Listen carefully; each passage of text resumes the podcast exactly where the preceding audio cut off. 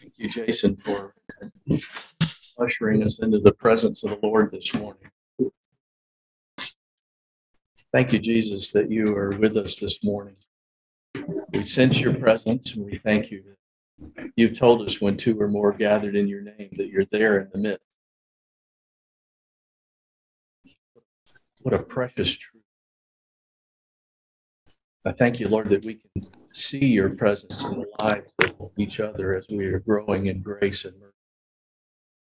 I pray that this morning, Lord, you would open your word and that you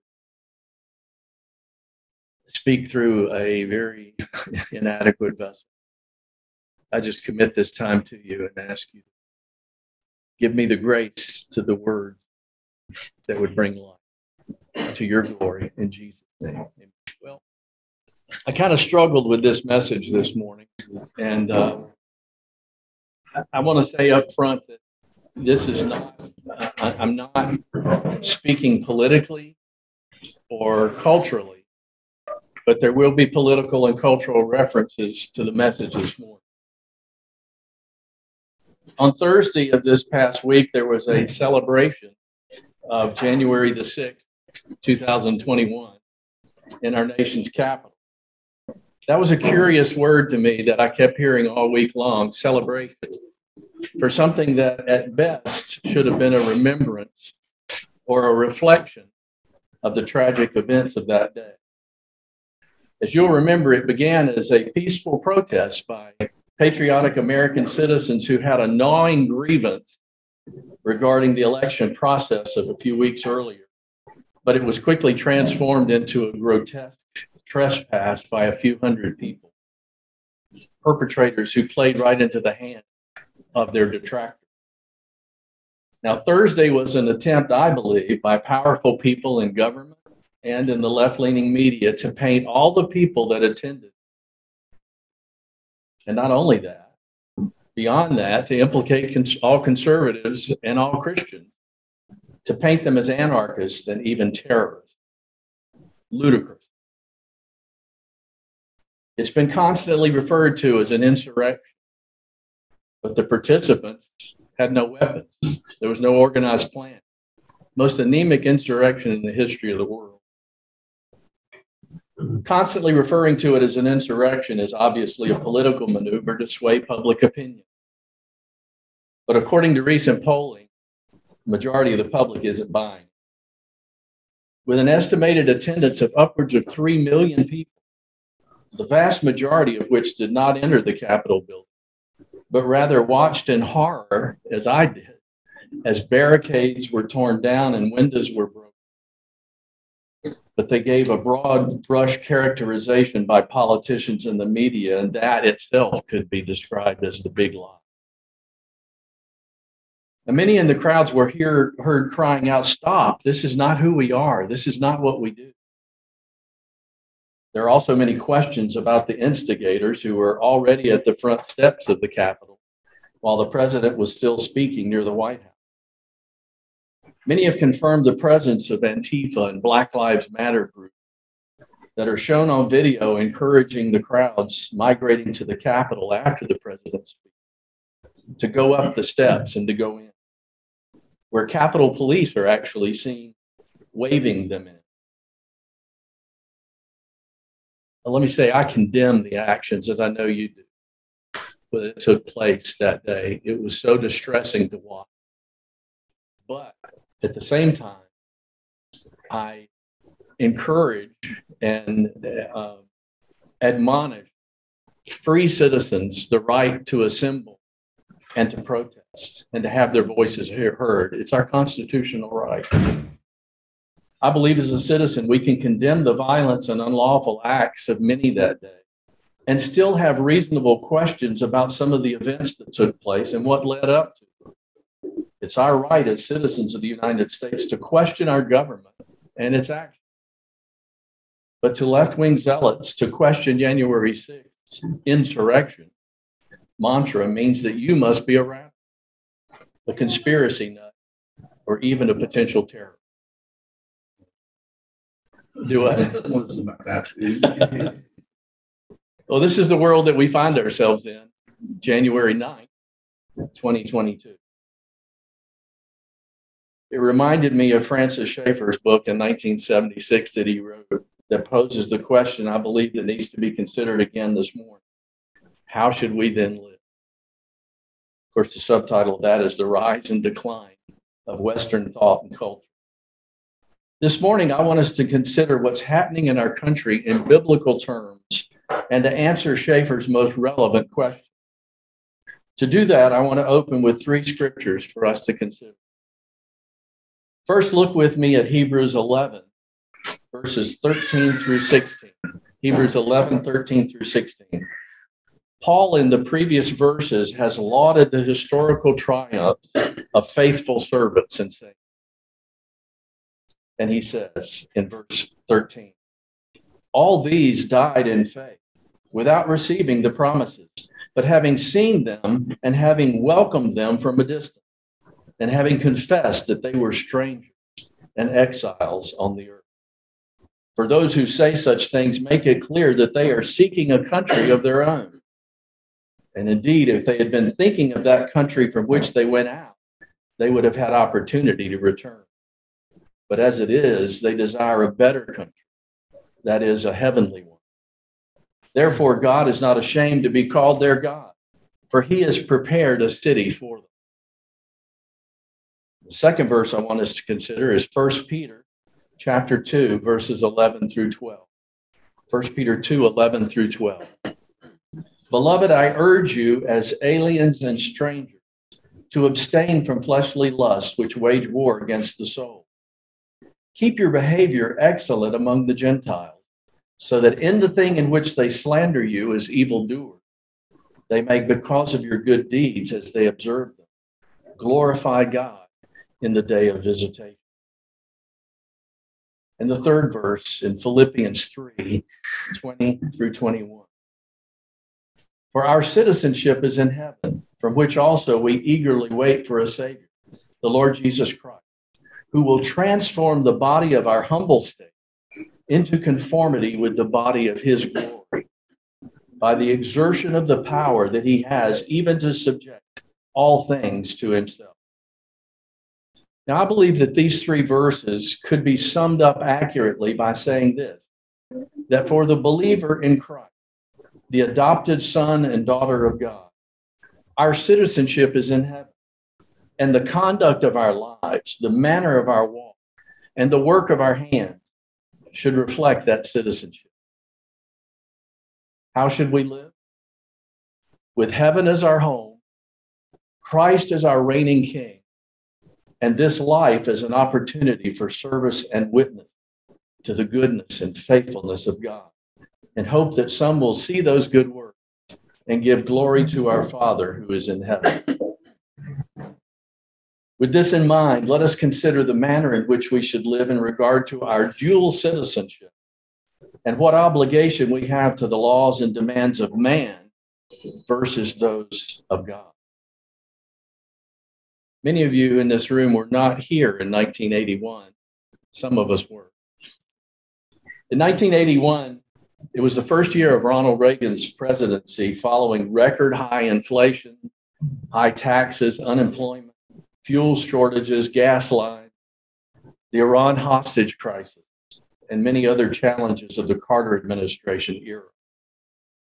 In July of 1981, a 35-year-old pastor of Bethlehem Baptist Church in Minneapolis, Minnesota, named John Piper, opened a sermon with these words. I have a vision of the church as a people who are sojourners, strangers, exiles, refugees in this world, a happy, peaceful, loving people who swear allegiance to a foreign king, Jesus Christ, and to none other. A people who reside in every nation, but whose all-determining citizenship is in heaven, from which we await our King and Savior, the Lord Jesus Christ. I have a vision of the church as the freest of all peoples of the world, free from fear and greed, because the kingdom to which we belong cannot be shaken, Hebrews 12, 28. And because our true fatherland is heaven, Hebrews 11, 16. And the city of our destiny, has God for its builder and maker.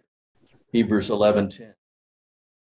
I see the church as a free people because our minds are not conformed to this age, but are transformed by the mercies of God, so that we are not enslaved by fashion or fad or any other form of covetousness.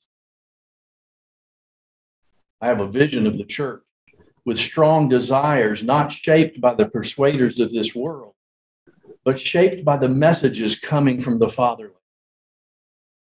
Oh, for a church with a single and radical allegiance to the King who said, "My kingdom is not of this world."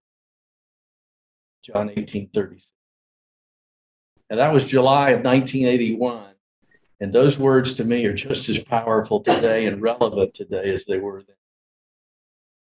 It's the challenge of every follower of Christ who has trusted in him alone for their salvation to daily remember where our primary citizenship lies.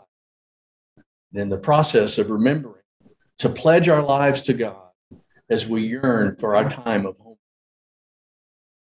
Paul reflected on this in 2 Corinthians 5:6-10 when he said, "Therefore, being always of good courage, and knowing that while we are at home in the body, we are absent from the Lord. For we walk by faith, not by sight. We are of good courage, I say, and prefer rather to be absent from the body and to be at home with the Lord. Therefore, we also have as our ambition, whether at home or absent, to be pleasing to him. For we must all appear before the judgment seat of Christ, so that each one may be recompensed for his deeds in the body, according to what he has done, whether good or bad." We prefer to be absent from the body and at home with the Lord. That's a powerful statement. Have you had that experience? How do you feel this morning? Ready to go home? There are days when I'm comfortable here, to be honest. But when I'm growing in Christ and in fellowship with his people and drawing near to him, that longing kicks in, you know. But in either, absent or at home, our ambition is to be pleasing to him. In thinking of your home going, would you rather return home to the Father and to Jesus, our brother, with empty hands as the prodigal son returned from the far country? Or do you desire to return victoriously from a life well lived, possessing a good name and a faithful witness to the mercy and goodness of God, an unashamed workman who has handled accurately the truth of God's word and who has borne good fruit because you're grafted into the vine of Christ Jesus himself? That's our brothers, I'm sure. Listen to these words where Christ describes himself in this way. John 15:1-11. "I am the true vine." Feel free to close your eyes as you listen to this. Ponder. "I am the true vine, and my Father is the vine dresser. Every branch in me that does not bear fruit, he takes away. And every branch that bears fruit, he prunes it, so that it may bear more fruit. You are already clean because of the word which I have spoken to you. Abide in me, and I in you. As the branch cannot bear fruit of itself unless it abides in the vine, so neither can you unless you abide in me. I am the vine, you are the branches. He who abides in me and I in him, he bears much fruit. For apart from me, you can do nothing. If anyone does not abide in me, he is thrown away as a branch and dries up. They gather them and cast them into the fire, and they are burned. If you abide in me, and my words abide in you, ask whatever you wish, and it will be done for you. My Father is glorified by this, that you bear much fruit, and so prove to be my disciples.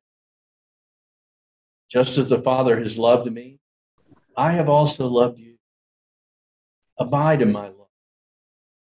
If you keep my commandments, you will abide in my love, just as I have kept my Father's commandments and abide in his love.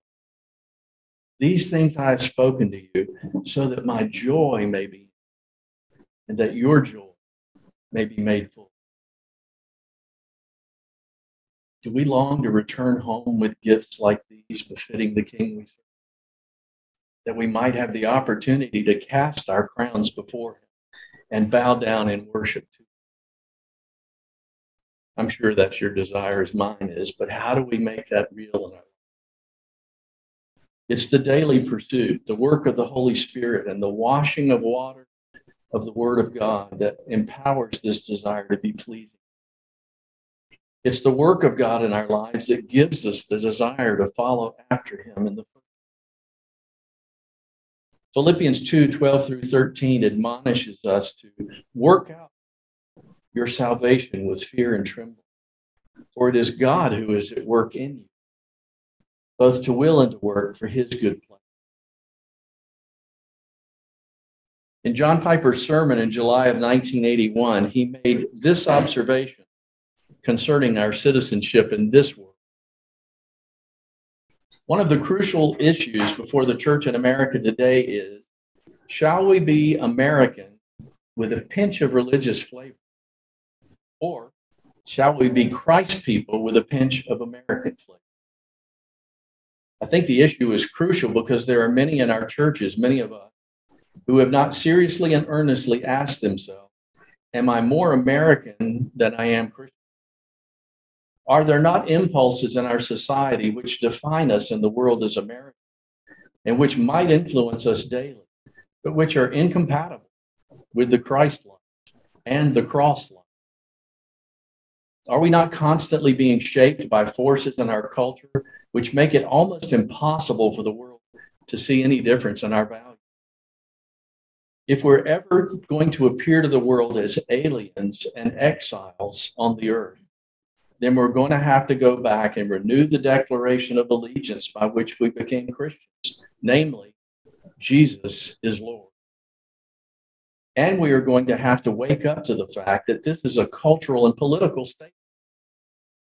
It is a radical declaration of independence from our culture and of absolute allegiance to a foreign king, Jesus. We cannot allow ourselves to be drawn into the fray, identified with a political party or a cultural movement at the expense of our witness and our obedience to Christ. Our citizenship in America must be relegated below our citizenship in heaven and our allegiance to God in Christ. And we all strive to be good, law-abiding citizens, I'm sure, although sometimes it's a little more difficult when driving. Do I hear an amen? Amen. But our intent is to abide by the laws of the land because we believe from Scripture that God has placed those in authority who have authority over. Sometimes that's hard to understand or hang on to. But Romans 13:1 through 7, which is often quoted in regard to civil obedience, says this: every person is to be in subjection to the governing authority, for there is no authority except from God, and those which exist are established by God. Therefore, whoever resists authority has opposed the ordinance of God, and they who have opposed will receive condemnation upon themselves. For rulers are not a cause of fear for good behavior, but for evil. Do you want to have no fear of authority? Do what is good, and you will have praise from the same. For it is a minister of God to you for good. But if you do what is evil, be afraid, for it does not bear the sword for nothing. It is a minister of God, an avenger who brings wrath on the one who practices evil. Therefore, it is necessary to be in subjection, not only because of wrath, but also for conscience sake. For because of this, you also pay taxes, for rulers are servants of God, devoting themselves to this very thing. Render to all what is due them, tax to whom tax is due, custom to whom custom, fear to whom fear, honor to whom honor. Owe nothing to anyone except to love one another. For he who loves his neighbor has fulfilled the law. Daniel 2:20 through 21 says, then Daniel blessed the God of heaven. Daniel said, let the name of God be blessed forever and ever. For wisdom and power belong to him. It is he who changes the times and the epochs. He removes kings and he establishes kings. He gives wisdom to wise men and knowledge to men of understanding.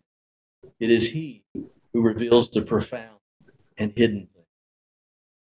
And in the New Testament, in John 19 through 10, Pontius Pilate says to Jesus, "Where are you from?"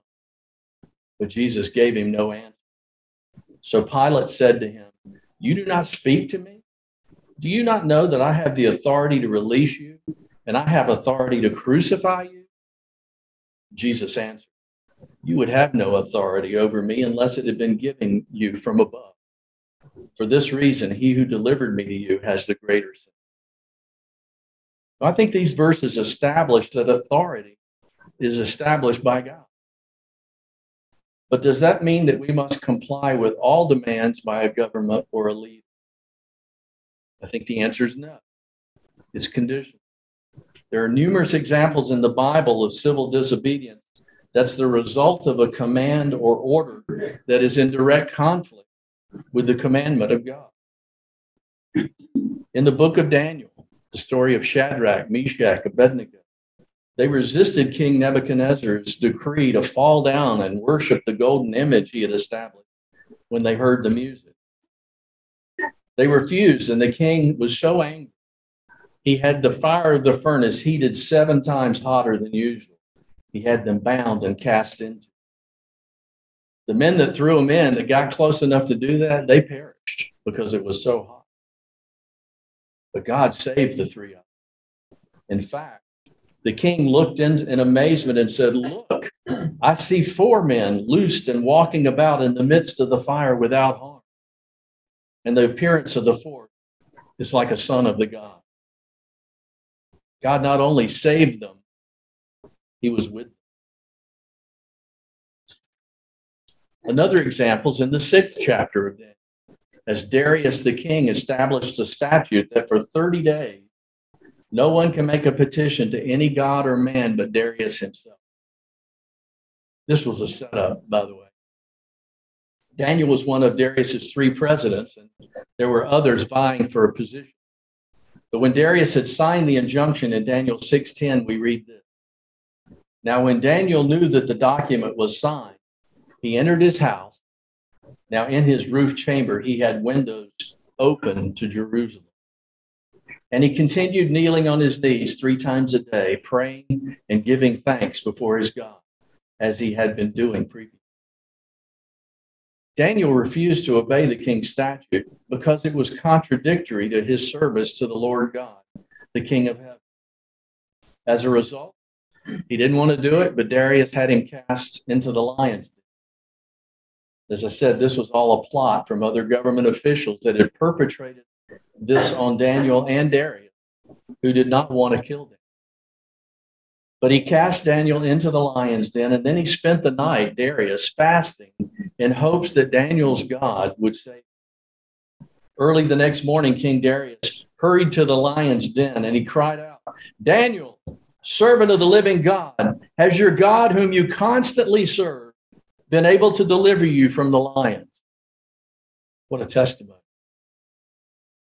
Then Daniel spoke to the king, "O king, live forever. My God sent his angel and shut the lions' mouths, and they have not harmed me, inasmuch as I was found innocent before him and also toward you.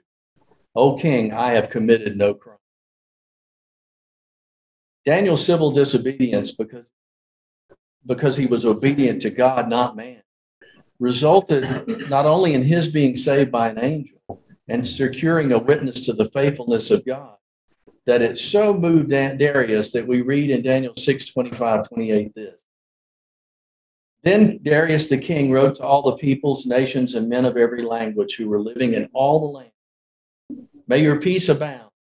I make a decree that in all the dominion of my kingdom, men are to fear and tremble before the God of Daniel. For he is the living God and enduring forever, and his kingdom is one which will not be destroyed, and his dominion will be forever. He delivers and rescues and performs signs and wonders in heaven and on earth, who has delivered Daniel from the power of the lion." So this Daniel enjoyed success in the reign of Darius in the reign of Cyrus the Persian. So we know from these examples that God looked favorably on these protests. Authority is established by God, and we are to obey those in authority unless their laws and injunctions call upon us to go against God's law. John Piper noted in that sermon in 1981 that the command to be subject in verses 1 and 5 of Romans 13 is not absolute. It depends on whether subjection will involve us in wrongdoing. The ultimate criterion of right and wrong is not whether a ruling authority commands it, but whether God commands it. The fact that God has ordained all authority does not mean all authority should be obeyed. And this is the key to remember. It is right to resist what God has appointed in order to obey what God has commanded. It is right to resist what God has appointed in order to obey what God has commanded. When governments no longer reward the right and punish the wrong, but they do the opposite, they punish the right and reward the wrong, then we as followers of a just and righteous God must resist that government. In closing, in Acts 4:19, Peter and John were arrested by the authorities and commanded not to speak or teach in the name of Jesus. What did they do? They continued to speak and preach in the name of Jesus.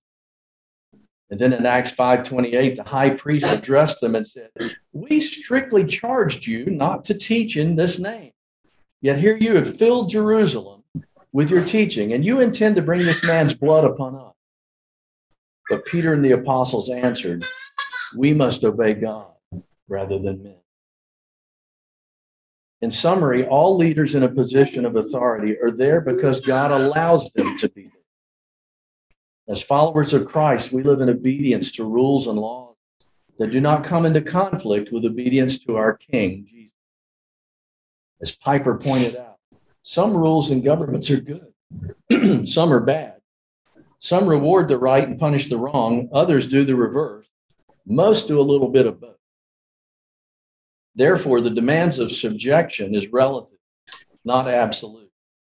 It depends on whether the demands of the governing authority require us to disobey Jesus.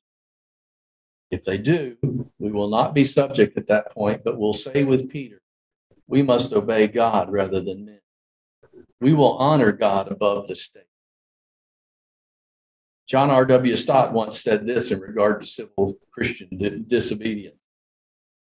"Christian rebellion arises from the doctrine of mankind made in the image of God, and therefore protests against all forms of dehumanization. It sets itself against the social injustices which insult God the Creator. It seeks to protect human beings from oppression and longs to liberate. It protests against every authoritarian regime, whether of the left or the right, which discriminates against minorities, denies people their civil rights, forbids the free expression of opinions, or imprisons people for their views alone."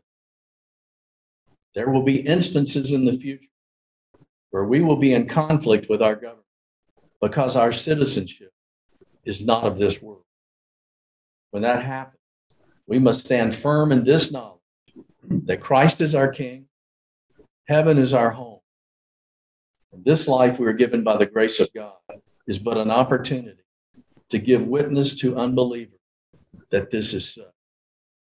We must obey God rather than men. Let's pray.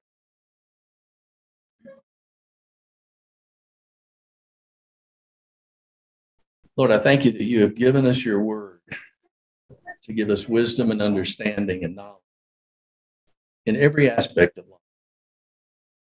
We live in troubling times, and on the surface, it's easy to despair. But God, I thank you that you are in control. No matter what happens, you are our King, Jesus. We serve you and no other.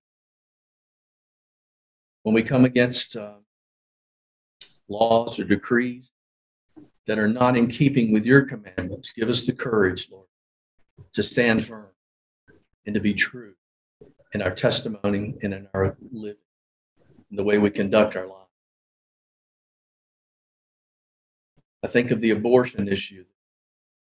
So many millions of babies that have been murdered since 1971. God have mercy on this. I pray that there would be a great revival that might come to this country and to the world. A great end game. But it will only come if your people are faithful to your word. We're only faithful to your word and the power of your spirit. God, do this work. Make us a faithful people of which you can look upon and be proud of. Discern pleasure. That's our desire. And we confess as a fellowship, Jesus, you are our King. There is no. We thank you in your name. I hope that made sense.